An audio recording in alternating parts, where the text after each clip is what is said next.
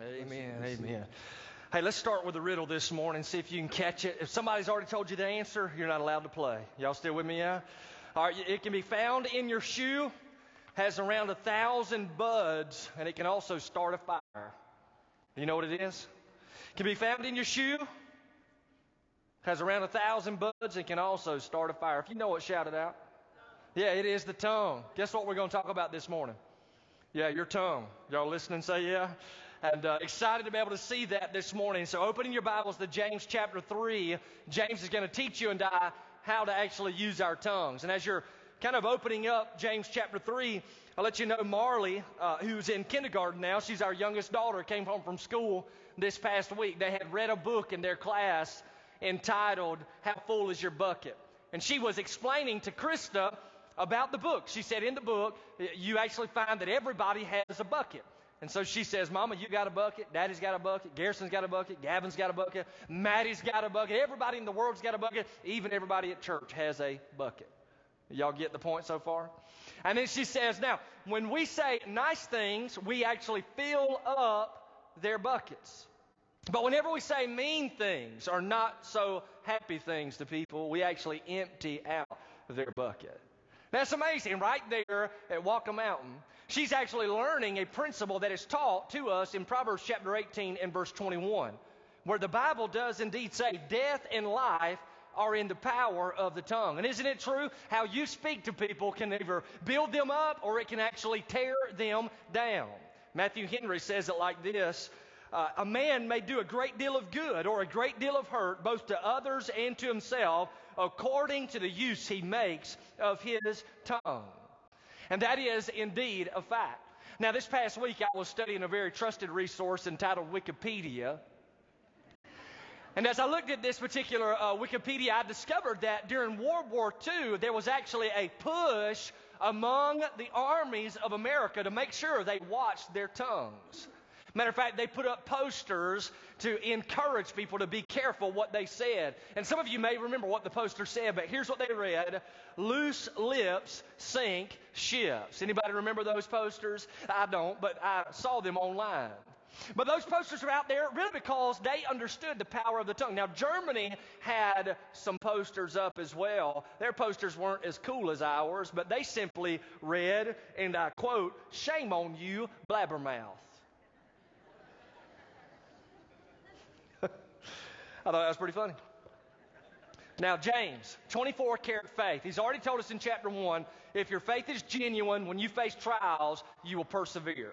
He tells us in James chapter 2 that if our faith is genuine, that we will not only say that we believe in the Lord Jesus Christ, but we will actually show that belief in how we live. And now in James chapter 3, we're going to discover that how we use our tongues gives evidence of whether or not we have genuine faith in the Lord Jesus Christ. So James chapter 3, beginning in verse 1, stand with me if you will, in honor of God's word this morning. You've got it there in front of you. Say yes. The Bible says, Let not many of you become teachers, my brethren, knowing that as such we will incur a stricter judgment. For we all stumble in many ways, and if anyone does not stumble in what he says, he is a perfect man, able to bridle the whole body as well. Now, if we put the bits into the horses' mouths so that they will obey us, we direct their entire body as well. Look at the ships also, though they are so great and are driven by strong winds, are still directed by the very small rudder wherever the inclination of the pilot desires.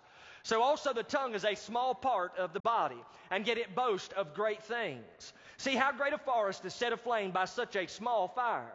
And the tongue is a fire, the very world of iniquity. The tongue is set among our members as that which defiles the entire body and sets on fire the course of our life and is set on fire by hell. For every species of beast and birds, of reptiles and creatures of the sea is tamed and has been tamed by the human race. But no one can tame the tongue. It is a restless evil and full of deadly poison. With it we bless our Lord and Father, and with it we curse men who have been made in the likeness of God. And from the same mouth come both blessing and cursing. My brethren, these things ought not to be this way. Does a fountain send out from the same opening both fresh and bitter water? Can a fig tree, my brethren, produce olives, or a vine produce figs?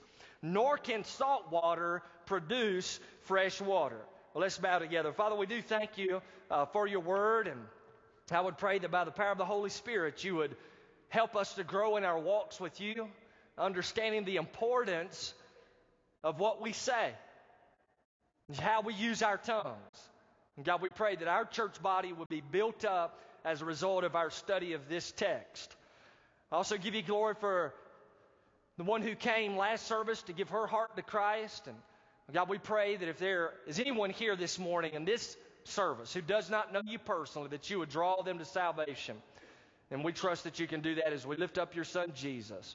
And it's in the name of Christ that we pray. And everybody said, Amen. So you go ahead and be seated this morning. What does James teach us about our tongues? What does James teach us? Five major truths. The very first thing that we note is that not every tongue was meant to teach. Not every tongue was meant to teach. Look at your Bible again, chapter 3, verse 1. Let not many of you become teachers, my brethren, knowing that as such we will incur a stricter judgment. Now, it is apparent that the envy position of many Jewish Christians in this day was the position of the teacher. However, the warning was that not everyone should jump to the podium and seek to teach. And the reasoning was very simple. Those who teach bear a great weight of responsibility before the Lord Jesus Christ. Jesus will hold every person who teaches to a stricter judgment in that they will answer not only to what they have taught, but also for how they lived. So you think about that. As a uh, preacher, teacher, I'm going to stand before Jesus one day and receive a stricter judgment because I am up here right now preaching to you about how to use your tongue. But also, I would encourage you, those of you who are community group leaders or grow group leaders, uh, you are serving in such a capacity so as to receive a greater judgment in the days ahead. Now, for those of us uh, who are teaching, that should strike a little bit of weight and responsibility, a little bit of fear as well. But I'd also encourage you to know that whenever we stand before the Lord Jesus Christ for judgment, we will also receive great reward for the times where we were faithfully declaring what God's Word taught and we were seeking to faithfully live out what God's Word teaches. So it's not only a time uh, that could very well be fearsome, but it could also be a time that would be very fruitful. Now, James in this text was actually sending out a complaint that in the meetings of Christians, there were too many who were given the freedom to teach. Matter of fact, James's complaint was simply that too many believers were overly anxious to speak up and to show off. And so he says not every single tongue needs to be teaching. And that's true of every single fellowship. Not every person who raises their hand and desires to teach needs to be teaching. So that's the first thing that we learn about our tongues. Not every tongue was meant to teach. Now here's the second thing. Our tongues give away our spiritual maturity. Our tongues give away our spiritual maturity. Now look at verse 2 in your Bible. He says, We all stumble in many ways. If anyone does not stumble in what he says, he is a perfect man, able to bridle the whole body as well. Now, notice the word stumble there. It, it means to trip up or to fall down. So, what he's saying is that we all trip up.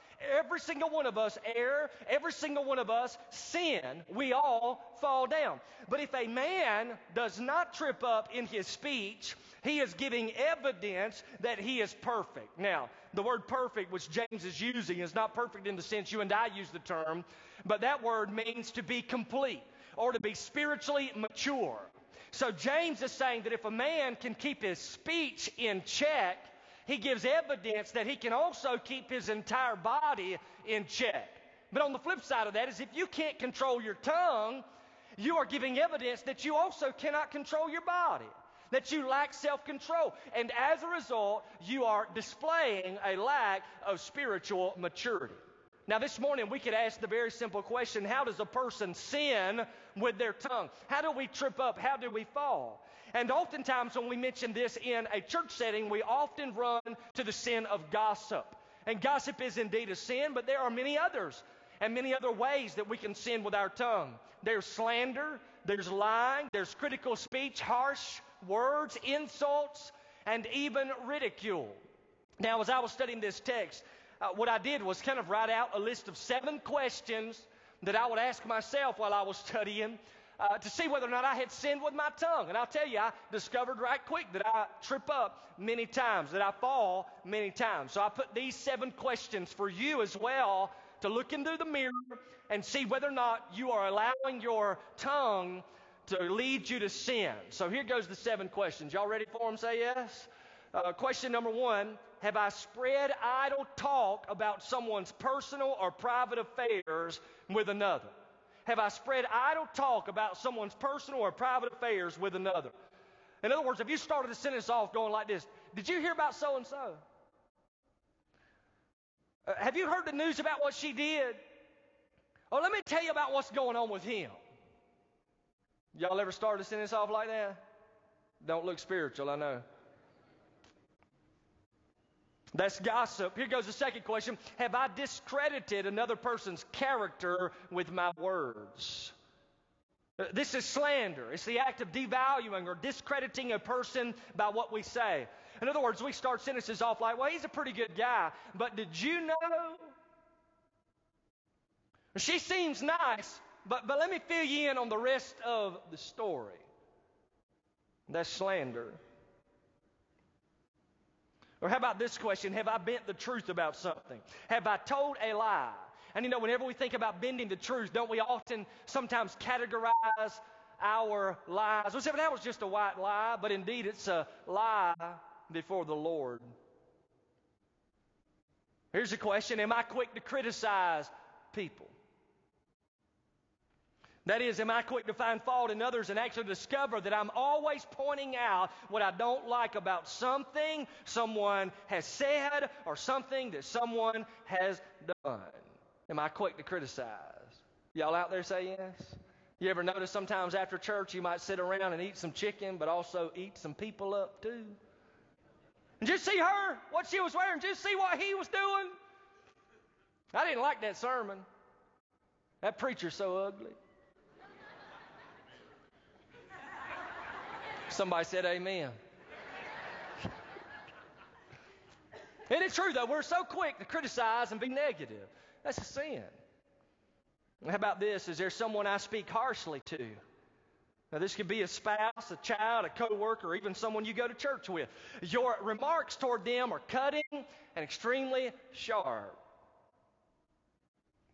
Is there someone that I insult? I speak to them or about them in a way that tears them down. And then the seventh question is there someone that I ridicule with a desire to make others laugh? Now, if we can learn to keep our tongues in check, we would also be better able to keep our whole bodies in check. Our tongues give away our spiritual maturity. And that's what James is teaching. Now, there's a third truth that James teaches. He's saying, don't underestimate the tongue. Don't underestimate the tongue. Look at verse 3 in your Bible. He says, if we put the bits into the horses' mouths so that they will obey us, we direct their whole body as well. Now, let me share with you that I'm still not used to seeing horses walk around on the regular streets of Lula, Georgia. Y'all still with me? But they're out there. Matter of fact, when Chris and I first moved into the house, I remember walking right down Mallard View Way were two horses and a carriage. And a man was back there beating the horses to go forward. Are y'all listening? And I called her over, What year are we in? I feel like it was a Back to the Future episode. Y'all with me? And I am stuck. We do have vehicles now. Did y'all park your horse outside? I'll give you a ride home.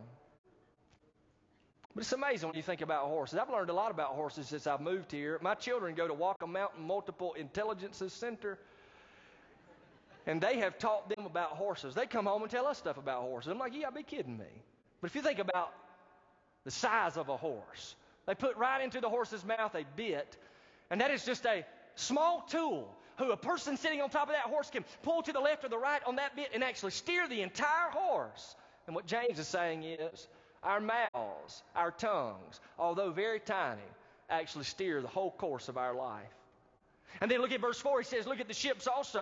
Though they are so great and are driven by strong winds, are still directed by a very small rudder with the inclination of the pilot desires. So again, it's amazing to see the size of a rudder in comparison to the size of a ship. The rudder determines the direction of the ship. And so also, even though a very small member of the body, the tongue, it controls the direction of our entire bodies. And then notice verse 5. He says, So also the tongue is a small part of the body, and yet it boasts of great things. And here we see the tongue has great capabilities. And it's true, the tongue can steer our lives toward a pleasant destination or can actually steer our lives to the bottom of the sea. To allow our tongue any freedom is extremely dangerous. And I read this in my devotion this past week, Proverbs chapter 17, verse 27. He who restrains his words has knowledge. See, we should not underestimate the words that proceed out of our mouths. And remember, James is warning us already in chapter 1 be quick to listen and slow to speak. Do not underestimate the words that come out of your mouth. Here's a fourth truth our tongues can start uncontrollable troubles. Our tongues can start uncontrollable troubles. Look at verse 5 and 6. See how great a forest is set aflame by such a small fire. And the tongue is a fire, the very world of iniquity. And all of us have seen wildfires before, if not in person, indeed on television, especially those over in California.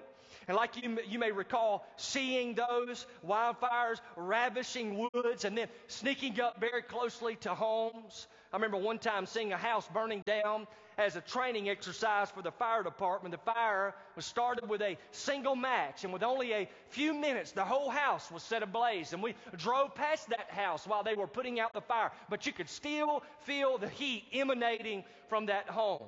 And James here is saying, Don't you know that your tongue is a fire too? Don't you see that? Matter of fact, it says, contained within your tongue is an active entire universe of iniquity. Now, how many of you know a fire in a fireplace is great, but once the flames get outside the fireplace, so goes the entire house. That's what James is teaching us that when the fire is inside of our mouths, that's fine, but whenever we allow it to go out, it can burn the whole house down. Look at verse 6 in your Bible. The tongue is set among our members as that which defiles the entire body and sets on fire the course of our life and is set on fire by hell. Don't you think about that? What we say can consume us. Consider how many people have lost their integrity over one statement. How many people have lost jobs because of something that they have said. Consider how many marriages have been destroyed simply because of words. Or how many fathers have no relationship with their sons because of something that was said. Or how many mothers have no relationship with their daughters because of something that was said? How many friendships have been destroyed all because of a statement?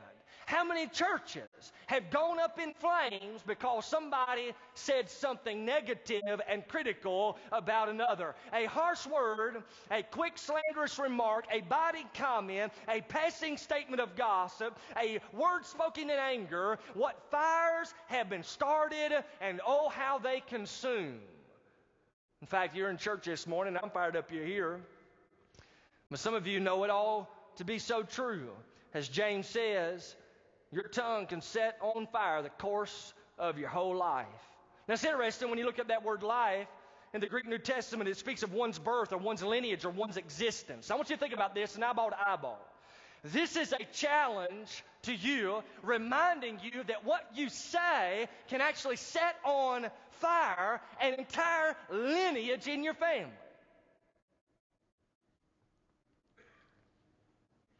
How many families are on fire? Bitterness and unresolved conflict, family trees split down the middle, all because someone at some time said something that should not have been said. And their mouths, according to the book of James, were set on fire by hell. This tells me that when I speak and when you speak, there may be some times when we allow a word to slip past our teeth we open our mouths often even to the pits of hell and allow the flames of hell to set our tongue on fire, and then we spew it out so others can hear. And it consumes uncontrollable fires. A lot of power in what we say. We must be very careful. Y'all ready for the fifth truth? Say yes. Our tongues must be trained our tongues must be trained. Look at verse 7 in your Bible. He says, For every species of beast and birds, of reptiles and creatures of the sea is tamed and has been tamed by the human race. And we all know this to be true. It's amazing how a man can direct a line with a switch. It's astonishing how a woman can demand a killer whale to jump up out of the water, and the whale does just that. We have seen individuals tame some of the most untamable animals, verse 8, but no one can tame the tongue. It is, check this out, a restless evil and full of deadly poison. The tongue, apart from the training of God's Spirit within the believer, is always awake, listen, always awake and always longing to speak evil. Like a rattlesnake, there is poison waiting to be spewed upon any and all who walk by.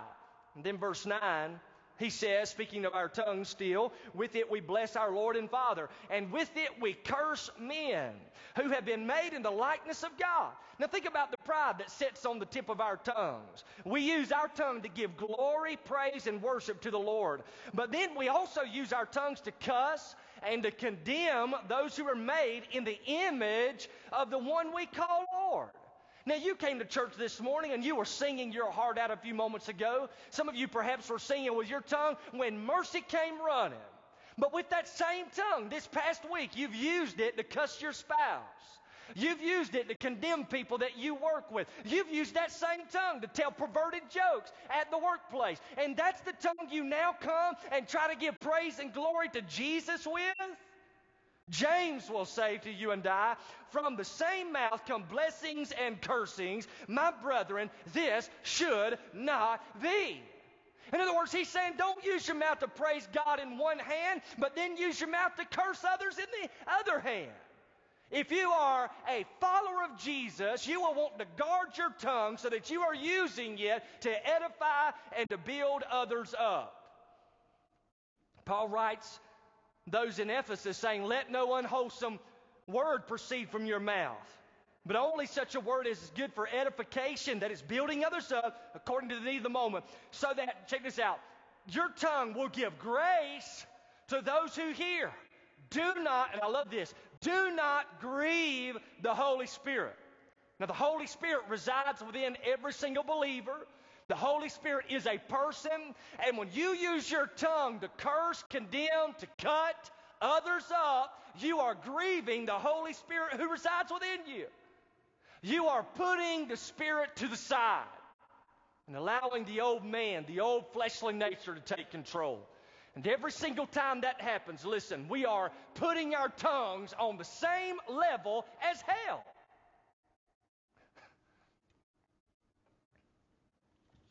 set many fires. Y'all out there say yeah? Now, can I tell you, because we're living in a media age, that you may not necessarily have to speak it for a fire to start? But there's a lot of folks who love to be bold sitting behind a computer screen. Y'all all right?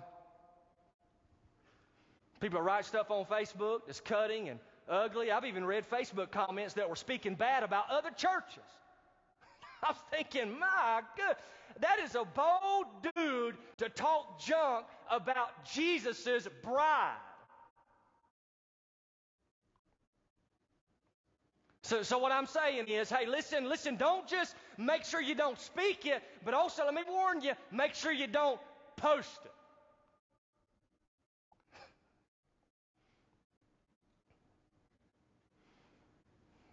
Y'all look nervous. Y'all all right? They done started talking about Facebook. It got quiet up in here, didn't it? Verse 11 and 12. It's almost like James is just trying to make. He's like, listen, man, it, what's happening doesn't even make sense. He says, Does a fountain send out from the same opening both fresh and bitter water? Can a fig tree, my brethren, produce olives, or a vine produce figs? Nor can salt water produce fresh. Again, what is he saying? He's saying we can't allow out of our face to come cursing and blessing and honor to Christ. We've got to tame our tongues. And if we keep it all in its context, we're taming our tongues to actually love our neighbors as ourselves. Hey, hey, look at me. Eyeball to eyeball. Y'all with me? Say yeah? I know y'all don't like me after this sermon. It'll be all right. Just don't criticize me. if we could replay in church every single thing you said this past week for everybody to hear, how would that go?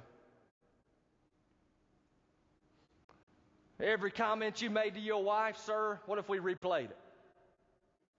Every comment you made to your husband, ma'am, what if we just press play? I bet we'd have low crowds at church. Isn't it true, though? Listen, we got to guard what comes out of our mouth. And you may be here today and thinking, my word, I have royally blown this one. Well, listen, here's what you can do. I can give you some action steps, all right? Don't just listen and go out beat up. Let me encourage you now. So if you if you feel like, man, the Lord's really speaking to my heart here, what do I need to do? Repent is step number one. Repent. That is, go before God and say, I have sinned before you. I've been using my tongue to speak evil and ugly and cuss and act perverted, and I need you to forgive me, Lord Jesus. Repentance means you're going to stop doing it. And then you, you might need to make some amends. Is there somebody you need to write a letter to? Is there somebody you might need to visit or somebody you need to make a phone call to and tell them that you need their forgiveness? Are y'all out there saying yeah? Because here's the deal everybody's good with telling the Lord, Lord, I am sorry. It's a, it's a different deal, though, when you got to go to somebody else, isn't it? But if it's genuine before the Lord, you'll be motivated to go to others. And then here's what we need to pray. And I'm going to encourage you to pray this over your life this week, every morning. Here it is Psalm 141, verse 3. Set a guard, O Lord, over my mouth. Keep watch over the door of my lips. You can pray that? Jot that down. Psalm 141, verse 3.